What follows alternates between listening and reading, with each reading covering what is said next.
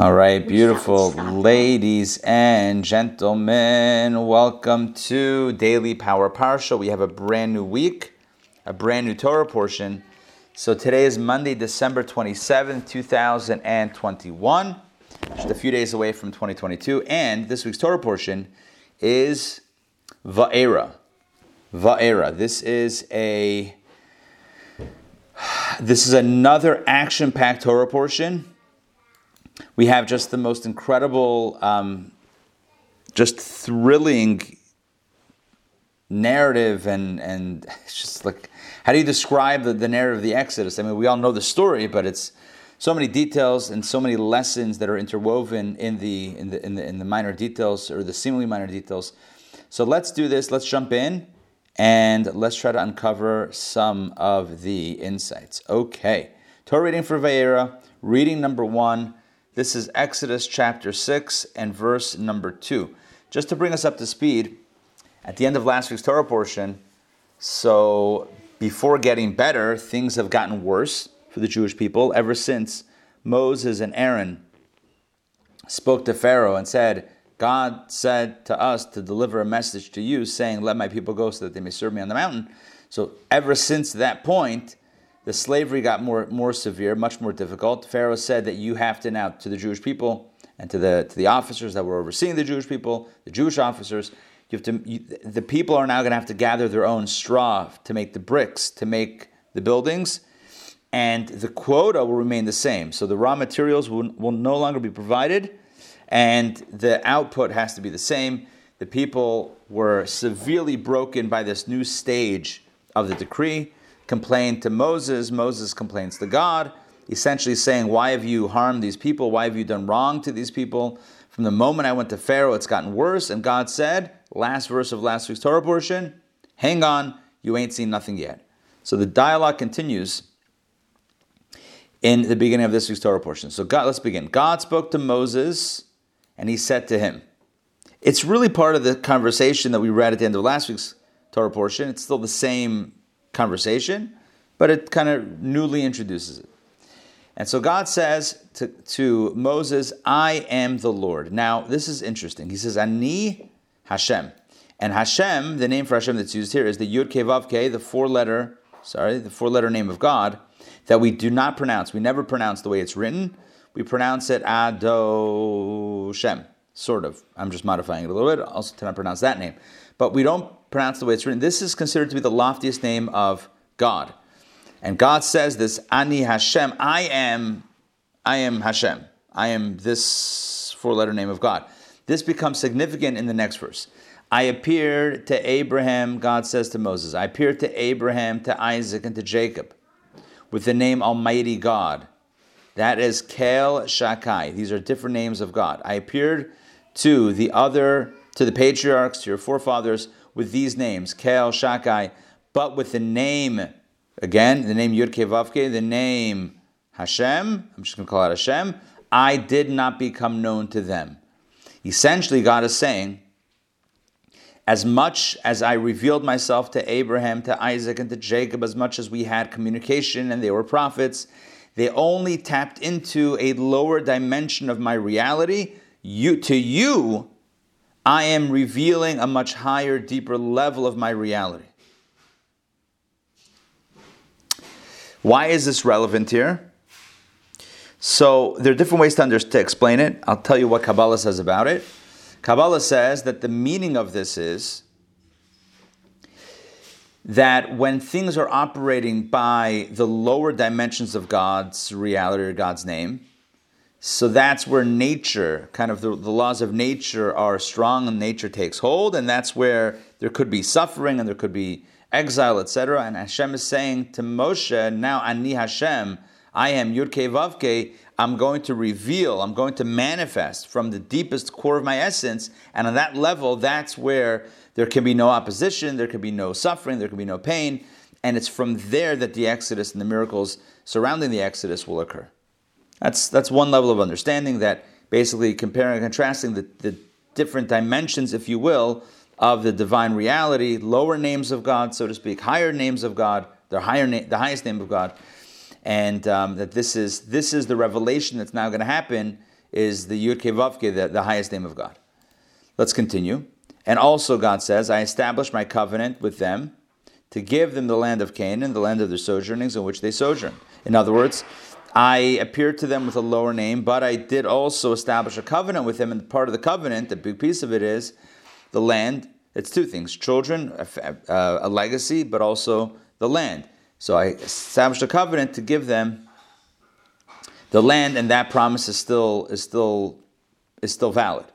Let's continue, verse 5. God continues, and also I heard the moans of the children of Israel, whom the Egyptians are holding in bondage, and I remembered my covenant.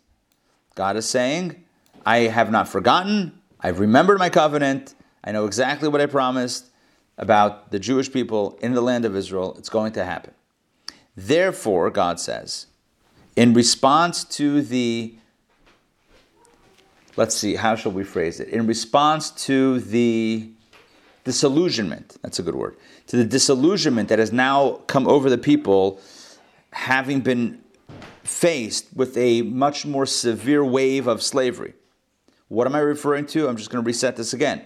At the end of last week's Torah portion, Pharaoh issues a new stage of the slavery decree. No raw materials being provided for the Jewish slaves. That created disillusionment. And the people are now upset at Moses. Understand this. Moses and Aaron came to them with promises of freedom, and it's now getting worse. There's disillusionment. There's maybe bitterness. There is a little maybe animosity toward this whole thing, this whole fantasy of freedom. And so, therefore, God says, God reiterates his promise to Moses to share with the Jewish people. Therefore, say to the children of Israel, I am the Lord, Ani Hashem, using the four-letter name of God, and I will take you out from under the burdens of the Egyptians, and I will save you from their labor, and I will redeem you with an outstretched arm and with great judgments. There are four expressions here of redemption. Okay? I will take you out from under the burdens. I will save you from their labor. And I will redeem you. No, there's only three. V'hitzesi, v'hitzalti, v'ga'alti, v'lakachti. Yeah. And the next one is 4. Okay. Verse 7, and I will take you to me as a people, and I will be a God to you, and you will know that I am the Lord your God who has brought you out from under the burdens of the Egyptians. This is the message. Oh, I'm sorry. It's not over yet. One more verse. I will bring you to the land concerning which I raised my hand to give to Abraham, to Isaac, and to Jacob, and I will give it to you as a heritage. I am the Lord. These three verses, just to be very clear, I know I ran through it a little bit, but I just kind of want to, these three verses are very important. This is the new message that Moses is meant to deliver to the Jewish people following their disillusionment in having the slavery only get worse and not any better. God is reiterating and doubling down, tripling down, quadrupling down in the promise. God is saying, I am Hashem. I am the Lord. Right? I will take you out from under the burdens. I will save you from the labor. I will redeem you with an outstretched arm. I will take you as my people. I will bring you to the land.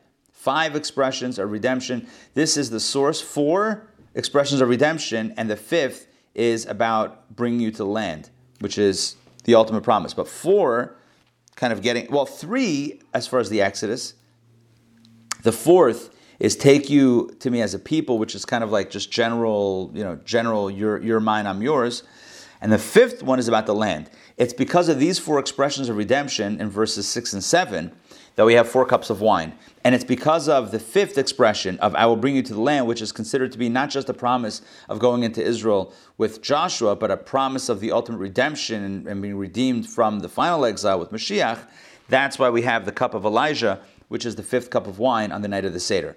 Just to explain where the custom of the 4 cups of wine comes from, it comes from the 4 expressions of redemption in these 2 verses, and the cup of Elijah comes from verse number 8, which is the 5th expression of bring you to the land. So these are some very important and also practical messages that we have canonized, or not even canonized, incorporated into Jewish life and Jewish practice and Jewish ritual and Jewish tradition on an annual basis at the Seder. These are it's beautiful expressions, and just the overall context here is where Hashem, God, is reassuring Moses to reassure the people that don't worry, my promise of redemption is not fake. It's not a, oh, whoops, you know, we missed it. Oh, well, we'll try again next time. You know, it's getting worse. All right, well, it was a good shot. This is, it's happening. The wheels are in motion. I promise this is happening. I will take you out. I will save you. I will redeem you. I'll take you as a people. I will bring you to the land. These are 5 expressions of promises from God to Moses to tell the Jewish people to get them out of their funk, to get them out of their disillusionment, to get them out of the fog of slavery that has only gotten worse and has not gotten better. So that's what God tells Moses in response to Moses saying, what's going on? What are you doing? God is saying, it's all good. Stay the course. And here's what you should tell the people. So Moses, verse 9, Moses spoke thus to the children of Israel. He told this to them, but they did not hearken to Moses. At this point, they did not hearken to Moses. Now, the first time he came to them and said, God said he's going to take you out, everyone was on board. Everyone was like, woo, Moses, you're the man. But after he went to Pharaoh and the slavery got, you know, many times worse, at this point, they're a little less, quick on the draw to say, yes, we're all in, this is amazing, we're back, we're behind you 100%. At this point, they're a little gun shy, they're a little hesitant, they're a little bit,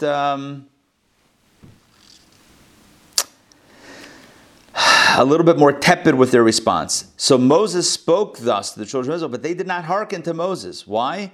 Because of their shortness of breath and because of their hard labor. And you know what that means? Literally, because they're running around all day, finding straw to then manufacture into bricks, to then build the buildings for Pharaoh's, these cities of Pithom and Ramses. They're schlepping and they're moving and they're doing all these things. They're hustling all day. They don't have the bandwidth.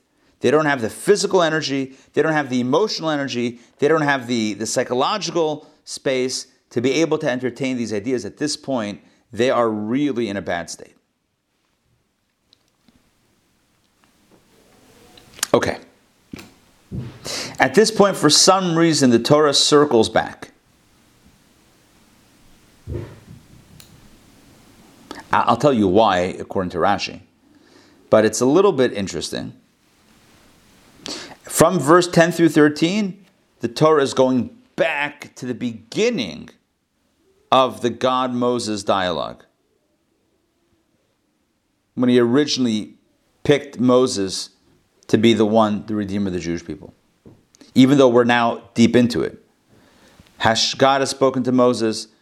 Moses refused. Then Moses finally took the job. Then he went to the people. Then he went to Pharaoh. Then it got bad. Then he complained to God. Then God doubled down on the promise. It's going to be good. And Moses told the people. The people now are not believing him. The Torah now decides to reset. How do we get here? The Lord spoke to Moses saying, verse 11, come speak to Pharaoh, the king of Egypt, and he will let the children of Israel out of his land. That's the original mission that God gave Moses. But Moses spoke before the Lord, saying, behold, the children of Israel did not hearken to me. How then will Pharaoh hearken to me, seeing that I am of closed lips? Although you could say that maybe this is happening now, that the people are not listening to him because of their fog of slavery. You could say that. But I believe, we'll talk about Rashi in a second, that Rashi is saying it's going back before. So the Lord spoke to Moses and to Aaron, and he commanded them concerning the children of Israel and concerning Pharaoh, the king of Egypt, to let the children of Israel out of the land of Egypt. Right? So Moses says, how are they going to listen to me? But God says, no. He commanded them, telling them about the people and about Pharaoh, to let them out. Okay, so let's take a look at some Rashis over here, and let's see. Let us see. Okay. So first of all, when God says to him at the beginning of the conversation, God says to him, I am the Lord, I am Hashem. Rashi says that means I am faithful to recompense all those who walk before me. God says, Ani Hashem, I am God. You can count on me to deliver my promises. I did not send you to Pharaoh except to fulfill my words, which I spoke to the early fathers. In other words, the only reason why I sent you there to Pharaoh is to deliver on what I promised, which is the promise that I gave to Abraham, Isaac, and Jacob about inheriting the land of Canaan. Obviously, to do that, you need to get out of here. So all of that is still on the line. Let's fast forward a little bit. God says, I appeared to the fathers, to the forefathers, I made promises to them, all of which I said to them, I am the Almighty God, Kael Shakai.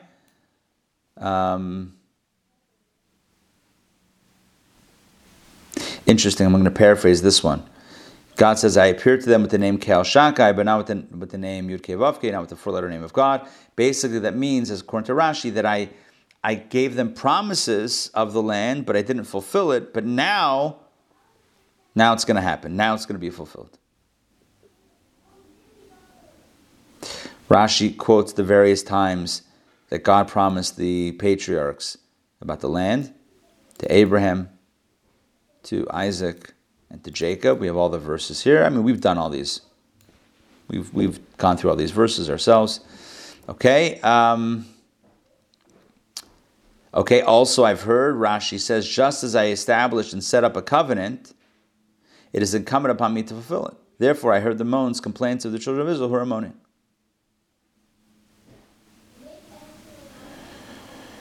Okay, therefore say to the children of Israel, I am the Lord, I am faithful to my promise. Tell the people that I am faithful. Okay, and then, but the bottom line is they did not hearken to Moses. They did not accept consolation, i.e. they despaired completely of ever being redeemed. This is a new turn of events where the people now are not accepting the consolation of it's going to be okay, it's going to be okay, it's not going to be okay, or it's not okay. You're not making me feel any better. That's where the people were emotionally, psychologically. Rashi explains, the next Rashi, their shortness of breath. What does that mean? Whoever is under stress, his wind and his breath are short. And think about anxiety. Right? Think about when you're anxious, stressed. It's like your breathing changes, right? His wind and his breath are short, and he cannot take a deep breath. Similar to this interpretation, I heard from Rabbi Baruch, the son of Rabbi Elazar.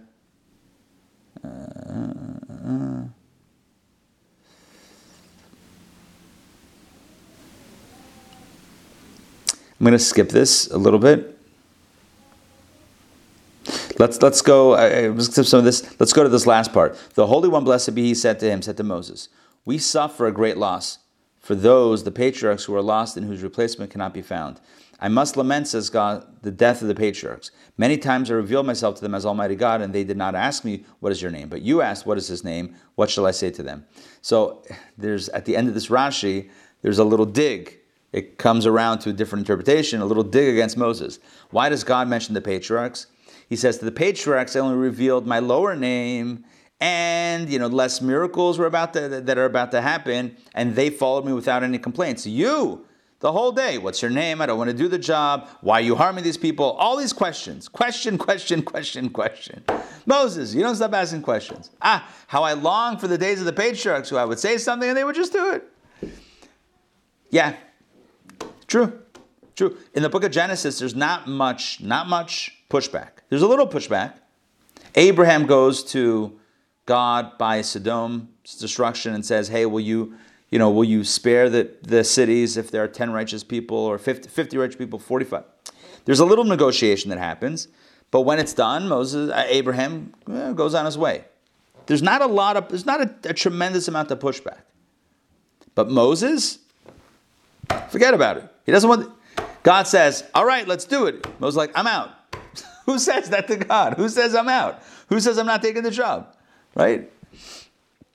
Talk about a promotion. You turn down the boss, then questions, including the last one that we had at the end of the last week's Torah portion. Lama haraisa lamazeh. Why are you harming these people? The patriarchs would have never asked that. Okay.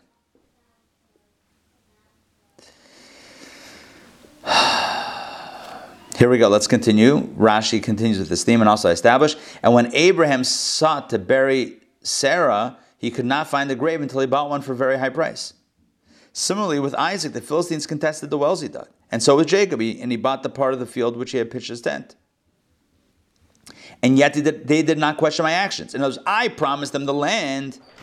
And the next thing you know, this guy, Abraham, has to buy a part of the land. Isaac is dealing with Philistines who are stealing the wells on the land. And Jacob is also buying some land. Even though I promised it to them, they could have said to me, why do I have to shell out the cash if you gave me the promise? Where are you, God? Why are you harming me? Why aren't you giving it to me for free? They could have said that. They didn't. But you said, God turns to Moses, but you, the patriarchs, they just paid the cash even though I promised them. They didn't. They understood. They didn't understand. Whatever. They moved on. But you said, why have you harmed the Israelites?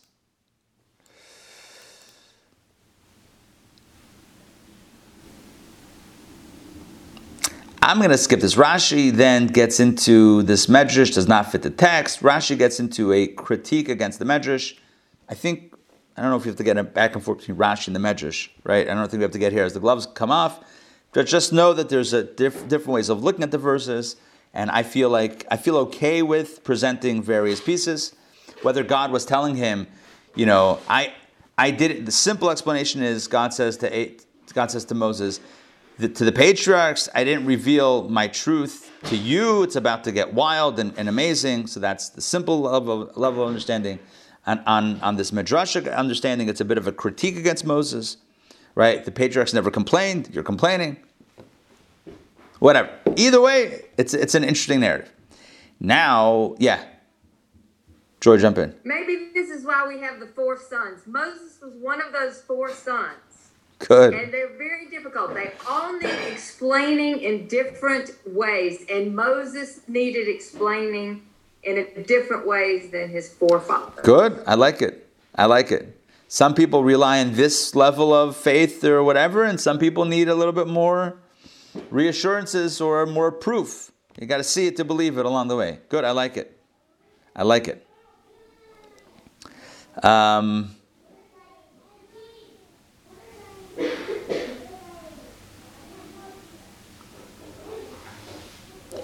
Okay. Fine. So, and then the Torah circles in the last few verses. The Torah circles around to talk about the general mission, and Hashem says, "All right, go on the mission, embark on the mission, and it's going to be good." All right. Now let's jump into reading 2. I know we're jumping pretty quickly into reading 2, but let's do it. Reading 2, Va'era. This is Exodus chapter 6, verse number 14. Let's jump in. At this point, because the Torah mentioned once again that it was Moses and Aaron who were the leaders who were going to facilitate on the ground, facilitate this exodus, so the Torah now quickly reviews the lineage of Moses and Aaron. Well, we know that Moses and Aaron were Levites from the tribe of Levi.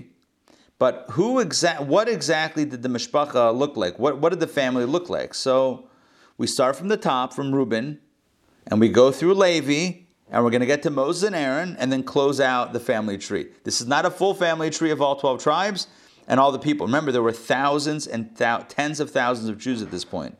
Having 6 babies at a time will do that to your population numbers. So we're not going through the whole family tree. This is just enough to get to Moses and Aaron, to kind of support their lineage, and then the narrative, the Exodus narrative, will continue after some words from our local genealogists. All right, here we go. Genesis chapter 6, verse 14.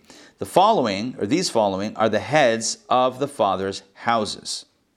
In other words, these are the main families amongst the tribes, up to and including the Levite families of Moses and Aaron. The sons of Reuben, Israel's firstborn, were Enoch, Palu, Hetzron, and Carmi. These are the families of Reuben. And the sons of Simeon, Yemuel, and Yamin, and Ohad, and Yachin, and Sochar, and Shaul, the son of the Canaanites. These are the families of Shimon. By the way, Saul, the son of the Canaanites, we've talked about that before. That was the son of Dinah, their sister. Yeah, Saul. This is the young man who was born from Dinah's abduction and assault by Shechem. So it refers to them as the son of the Canaanites. It means the woman who was taken by the Canaanite, i.e. Dinah. And these are the names of Levi's sons. after their generations. Right? Levi, the next son was Reuben, Shimon, Levi. Those are the first three sons of Yaakov. Levi's sons were Gershon, Kahat, and Merari. And the years of Levi's life, although none other were mentioned, the years of Levi's life were 137 years. Notice it doesn't mention the years of Shimon's life or Reuben's life, but when it comes to Levi, his years are mentioned, and there's significance in that, which we'll hopefully we'll get to soon. Now let's Levi had three sons: Gershon, Kat, Merari. Let's break down these three families. The sons of Gershon were Livni and Shimi to their families. The sons of Kahat were Amram, Yitzhar, Hebron, and Uziel. And the years of Kahat's life were 133 years. And the sons of Merari, it's the third family among the Levites, were Machli and Mushi. These are the families of the Levites according to their generations. All right, now, so I hope you're getting this thing. So Levi was one of the sons of Yaakov. Levi has three sons, Gershon, Kat, Merari. Kahat, this is already, okay, so you have Levi, Kahat, and then you have Amram, Yitzhar, Hebron, and Uziel. These are grandchildren of Levi. Okay? What about Amram's kids? These would be the great-grandkids of Levi. Amram took Yocheved, his aunt, as a wife. And she bore him Aaron and Moses. Oh, and Miriam. Miriam's not mentioned for whatever reason.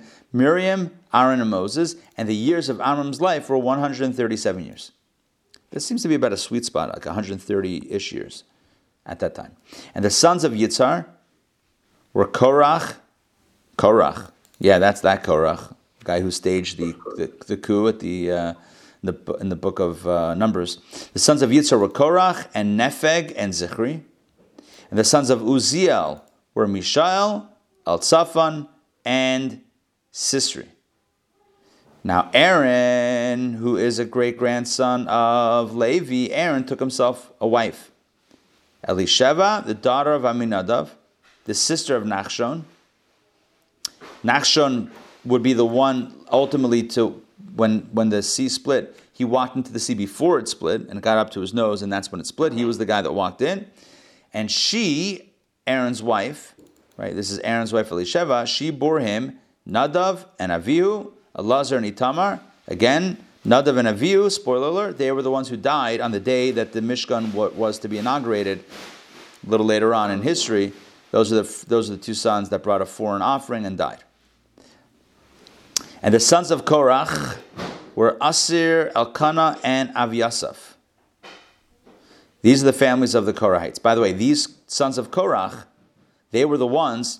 See, this is why when you learn the whole Torah and then you go back, you start like piecing together information. These are the sons of Korach who were swallowed in the earth. Remember when the earth swallowed everybody? Remember I told you when we studied it that the sons of Korach, they had thoughts of regret right before they were swallowed by the earth. And because of that, according to our tradition, a platform was created for them and they were spared from falling into the depths of the earth. And ultimately they made their way out. The three sons of Korach survived. The question is, what were their names?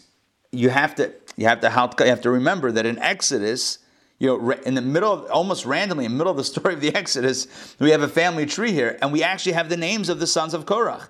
And here's Asir, Elkanah, and Avyasaf. These are the three sons who were swallowed by the earth, but who survived and ultimately made it out.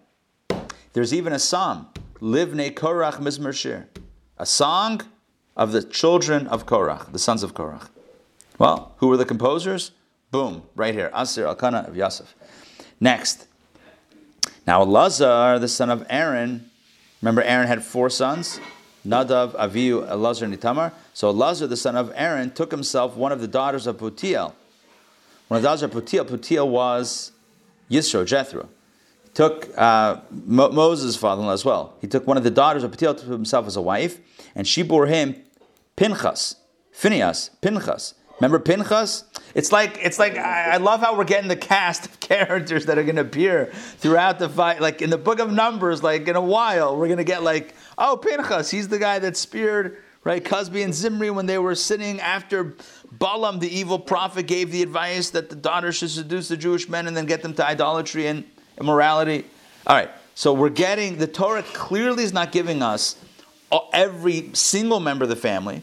We're only getting certain great-grandchildren, right? And great-great-grandchildren now we're talking about. We're only getting, because this is, remember, Pinchas is, one second, let's do the math here. Levi, Kahat, I'm going generations, right? Levi, Kahat, Amram, Aaron, Elazar, Pinchas. That's 6 generations. So father, son, grandson, great-grandson, great-great-grandson, great-great-great-grandson. Great-great-great-grandson of Levi is Pinchas. Okay? That's a lot of greats. He was very great. Right? Great-great-great-grandson of Levi, one of the 12 tribes, is this fellow, Pinchas. So we're not, here's my point. The reason why I'm saying this is because the Torah is not giving us a full list of all the great-great-great-grandsons. It's not giving us that all that generation. Only Pinchas. Why? Because we need to know his name, because he comes up later in the narrative. All right? So that's why we're getting certain characters here. These are the heads of the fathers' houses, of the Levites according to their families, and that is Aaron and Moses, to whom the Lord said that. In other words, that the aforementioned Aaron and Moses right here in verse 20, born to Amram, who was born to Kahat, who was born to Levi. Yeah, that Aaron and Moses. This is the Aaron and Moses to whom the Lord said, take the children of Israel out of the land of Egypt with their legions. And this Aaron and Moses, they are the ones who spoke to Pharaoh, the king of Egypt, to let the children of Israel out of Egypt. They are Moses and Aaron. Very dramatic, very dramatic. It's like we've now kind of explained or described a little bit of the family tree, and this is the Aaron and Moses, this is Moses and Aaron. Notice that it switches the order. I'm sure you noticed that, right? Verse 26 says, that is Aaron and Moses. And then it concludes it, they are Moses and Aaron. Hold on, is it Aaron and Moses or Moses and Aaron? What's the message? Message is that they were interchangeable. Sometimes Aaron went first, sometimes Moses went first, because they shared the leadership in a healthy way. It wasn't like they were fighting for whose name gets up, in the lights. You know, who? It's like you have the show on Broadway. It's the Aaron and Moses show or the Moses and Aaron show. It's like, which one is it? They were able to share it.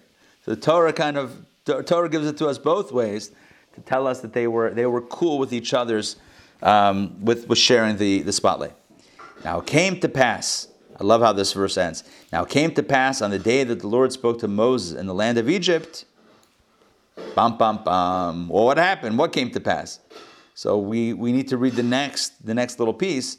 But the point is that this is what happened, right? The Torah portion ends by saying, this is what happened on that day that God said to Moses in the land of Egypt to tell Pharaoh, let my people go. And then the Exodus narrative will continue. And we're going to get into that tomorrow. Okay. That the Lord spoke to Moses. Okay, fine. So it ends in a little bit of a cliffhanger, kind of a middle of a sentence, but it certainly creates an intrigue for what follows. Okay. So I'm just going to do a few quick Rashi just to round up the conversation, and then we're going to take questions, comments, and then close it out. So Rashi points out here that why does the Torah, if the Torah just wants to tell us about Moses and Aaron, so why does it start all the way back from Reuben? So Rashi explains, since Scripture has to trace the lineage of the tribe of Levi as far as Moses and Aaron, because of Moses and Aaron, it commenced to trace the Israelites' lineage in the order of their birth, starting with Reuben. That's it. So if it's going to go into the Levi's family to Moses and Aaron, it says the Torah decides, let's start from the beginning and let's go all the way through till we get to Moses and Aaron. That's a simple explanation. Rashi says, and Psikta Rabbah, it's a Medrash, I saw the following statement. Because Jacob rebuked the progenitors of these 3 tribes at the time of his death, Scripture again traces their lineage here by themselves to infer that even though Jacob rebuked them, they are of high esteem. If you recall, the end of the book of Genesis, when Jacob is speaking to his children, Reuven, he says, you lost it. You had the glory, you lost it. Shimon and Levi, y'all are violent. Yeah, he chastised those three, his first three sons, Reuben, Shimon, Levi, he dug into a little bit. A little sharp. Now we said, yeah, they all got all the blessings, but at least on the surface, he really, dug into them. Okay? So the Torah again now lists just their lineage, Reuben, Shimon, and Levi, these three tribes, ostensibly to get to Moses, but on a deeper level to kind of reclaim their legacy and to demonstrate that indeed they do have value, they are of high esteem, as Rashi says. Okay, I mentioned before that the Torah of all three, Reuben, Shimon, Levi, only tells us how long Levi's life was, 137 years. Why? So Rashi asked that question, why were Levi's years counted?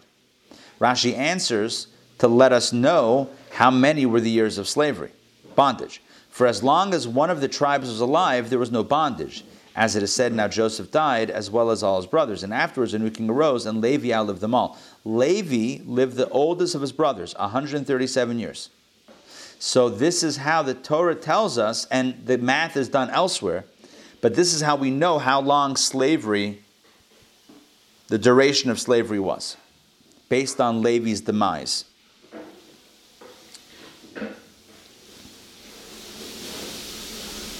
Okay, take a look at this. And the years of Kat's life and the years of Amram's life, etc. So Rashi says, from this calculation we learn that the 400-year sojourn of the Bnei Yisrael, the children of Israel, which Scripture talks about, it was not spent in Egypt alone, but rather was calculated from the day Yitzhak, Isaac, was born. When God tells, let me explain. When God told Avram, that your descendants will be slaves, will be in a foreign land, enslaved, for 400 years. Never happened. The Jews were not in Egypt for 400 years. They were there for 210 years, not 400. What's 400? From the moment Isaac is born, it's 400 years until the Exodus. Why Isaac? Isaac wasn't enslaved in Egypt. Okay, but it means from God told Abraham, your descendants will be slaves 400 years. Your descendants, starting from your son, it's going to be 400 years until you guys get back. Not that the Egyptian experience itself will be 400 years. Rashi says this can be calculated thus, for Kahat was among those who went down to Egypt. Now calculate all his years and the years of Amram, his son, and the 80 years of Moshe, and you will find that they do not total 400 years. Many of the son's years are included in the father's years. So basically, if you calculate all of Kahat's years, 137, plus Amram. Amram lived 137. So let's do the math. 137 plus 137 is 272. Plus 80 years of Moshe. 272 plus 80 is 352. You don't have 400. And that's counting Kahat's whole life, plus Amram's whole life, plus Moses till 80 when he led the Jewish people out of Egypt. And it's still only 352 years. So there's no way they were in Egypt for 400 years. Kahat was not born in Egypt. He was born before Egypt. And Kahat did not have Amram the day that he died. And Amram did not have Moshe the day that he died. So if you line up their whole lifespans, right, in a timeline, if you do the whole Kahat, and then the whole Amram, and then the whole Moses, lined up end to end, it's only 352. Let alone when they're overlapping. That's what Rashi's saying here. I hope that makes sense. Yeah? It's just straight up math, right? All right. The point is that the Jews were not in Egypt for 400 years. How long were they in Egypt? Rashi doesn't say this right here, but they were in Egypt for 210 years.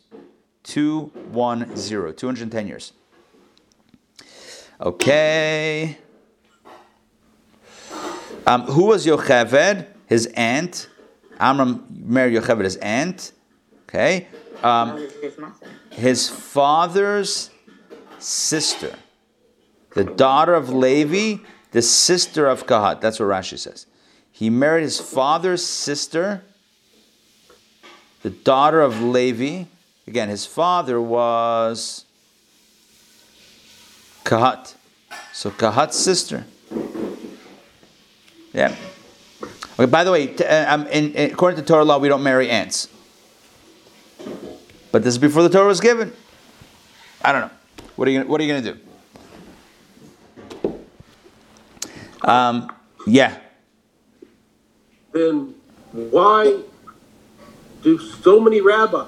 I've heard so many times. I always refer to the 400 years we were slaves in Egypt. Well, what can I say? I can't defend something that's not true.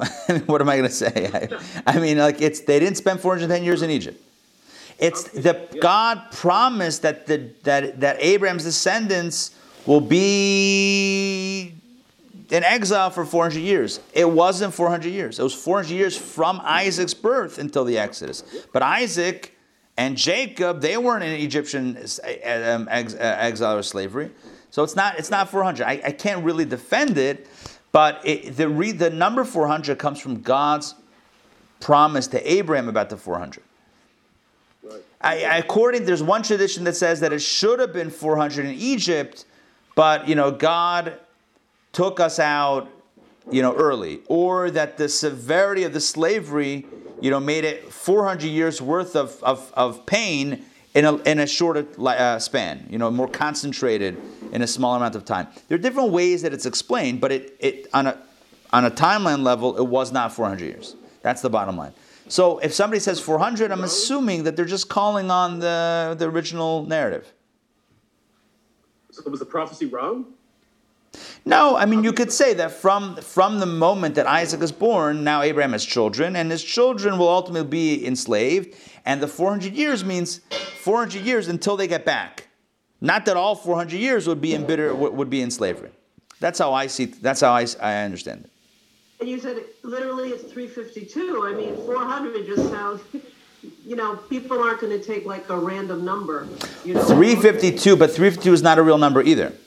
352 is if you laid out the lifespans of three generations of Kahat, Amram, and Moses at the time of the Exodus. If you lay them out end to end, it's 352 years.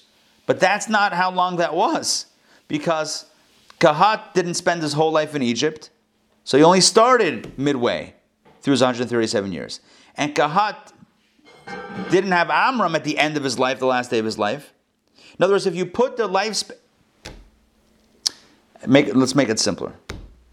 I feel like if we talk about Kahat, Amram, and Moshe, it sounds weird. Person A, person B. Father, son. Father lives 80 years... and the son lives 80 years. From birth of father to death of son is 160 years? Yes or no? Yes. No. No? No. 80 and 80? 80 and 80. But which father has a son on the last day of his life? You with me? I'm lost. If a parent lives 80 years and the child lives 80 years, how long is it from when the parent was born until the child passes away? Now, is this not making sense? Let me try again.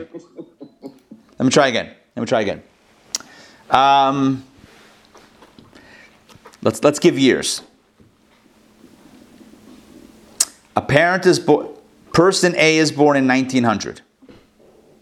They live 80 years. They pass away in 1980. Their child lives 80 years. Yeah? Is the expectation that their child will pass away in the year... When the child is born. Huh? You mean will the child be born, which we were saying before, the day the parent died? If I told you that the parent was born in 1900 and lived 80 years, right? And their child also lived 80 years and passed away. Right. Are you going to think it's 80 plus 80? No. Of course not. A parent has a child at 30 years old, 25 years old, 40 years old. Yeah? Okay. So that means that you can have a parent that's born in 1900. The child is born in 1940. Yeah? And the child passes away in, let's say, 80 years old in... 1940, let's say, plus 80 is 2020. So how long is that? It's 120 years, not 160 years. All right, whatever, doesn't matter. It's just, it is what it is. The point is that if you line up the lifespan, I see a link over here. If you line up, here's the 400-year timeline. Isaac was 6 years old when Jacob was born. 60, Jacob was 131 into Egypt. So total 190. Yochev's mother, this is fantastic. That's great. Chabad.org. Chabad.org. Everything. Chabad.org has everything, and it's cracked the code. It's cracked the code of the timeline. There you go. Good. I'm glad we got it. All right. I need to run in a minute, so let's just. But I mean, 400 just sounds, it's. It's a good. Yeah, it's definitely a round number. It's definitely a round number. Okay. Let's quickly go and wrap this up. So Aaron married. Sorry, Elazar married one of the daughters of Putiel, that is of the seed of Jethro, who fattened calves for idolatry, and who was also the seed of Joseph, who defiled and fought against his passion with tender to his wife. Okay, and this is Aaron and Moses, the aforementioned. So Rashi says what I said before. In some places, Scripture places Aaron before Moses. Other places, it places Moses before Aaron to tell us that they were equal. They were equal not only in level, but also equal in humility and equal in sharing roles. They were equal. They were the ones who spoke. It was they who were the ones who were commanded, and they were the ones who fulfilled what they had been commanded to speak to Pharaoh. There, Moses and Aaron, they remained in their mission and in their righteousness from beginning to end. They never became corrupt. They always remained focused on their mission.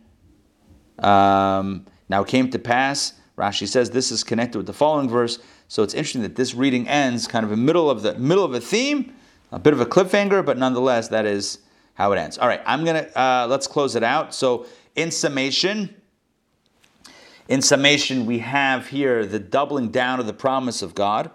And I think, the one takeaway that I want to highlight, we had a lot of conversation, but one takeaway that I want to highlight is the idea that the Jews could not listen to Moses at this point because from their shortness of breath and from all the harsh labor, this idea of not being able to dream or envision something greater or prepare for something, phenomenal because one is so busy with the details. It's a thing I think that we can all relate to. And it's a thing that we all have to be careful of, that we should never get too involved with the nitty-gritty of, material existence and subsistence. We should never get so carried away with the minutia of life that we stop dreaming the bigger dreams. Let's always dream the dream. And have faith and trust that the bigger stuff is going to happen. And let us say, Amen. All right, it's great to see you all. Let's see what's going on this week. A little bit quiet. DPP, as usual. Stay tuned for an announcement regarding Torah studies. Officially, there's no official Torah studies class this week. They have a week off in the curriculum, but I may do a class anyway, Wednesday night. But stay tuned for that. We'll make the announcement either tomorrow or Wednesday. And otherwise, yeah. We have a lot of stuff coming up in January. So definitely stay tuned for that. Ray. Did you say or did I read somewhere that Hashem was going to kill Moshe because he didn't circumcise Eliezer? Is that? Yes, that was last week. Yes. Hashem was going to kill him because he hadn't circumcised his son. Yeah. One second. But he did eventually? His wife did. What? His wife did. His wife took a sharp stone and then did the circumcision and saved Moses' life.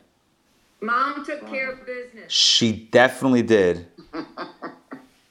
Yeah. Wow. Yeah. All right. See that? Sometimes you just got to get it done. No philosophy. Just get it done. Moses is like, should I do it now? Should I do it later? And he's like, there's no time for this. Boom! Just get this done. Yeah, Mama knows best. That is for sure. All right. Well, if Moses was born circumcised, Maybe he thought like father likes son. There you go. He's like, I don't remember anything. Exactly.